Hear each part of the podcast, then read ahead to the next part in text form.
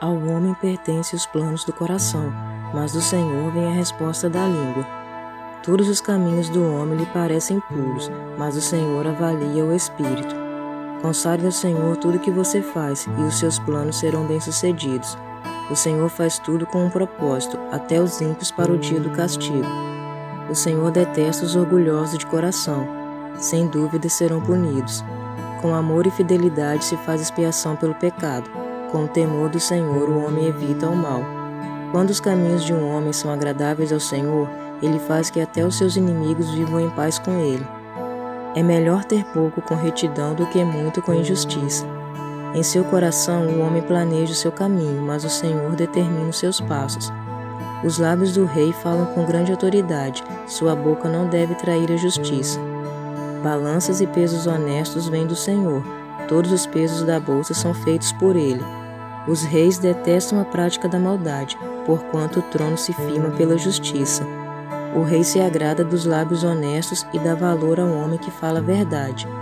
A ira do rei é um mensageiro da morte, mas o homem sábio a acalmará.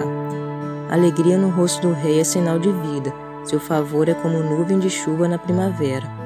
É melhor obter sabedoria do que ouro, é melhor obter entendimento do que prata. A vereda do justo evita o mal, quem guarda o seu caminho preserva a sua vida.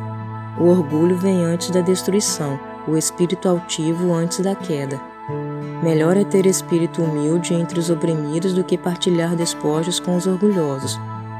Quem examina cada questão com cuidado prospera, e feliz é aquele que confia no Senhor. O sábio de coração é considerado prudente.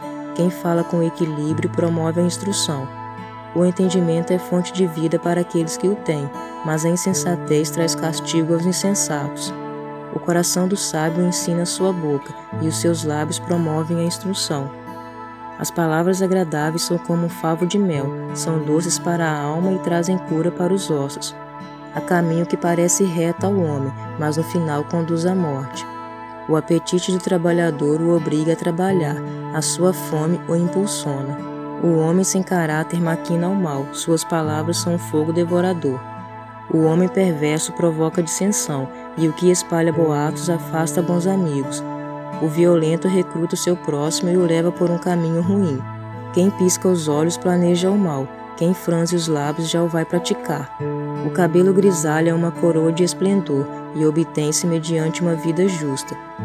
Melhor é o homem paciente do que o guerreiro, mais vale controlar o seu espírito do que conquistar uma cidade. A sorte é lançada no colo, mas a decisão vem do Senhor. Provérbios 16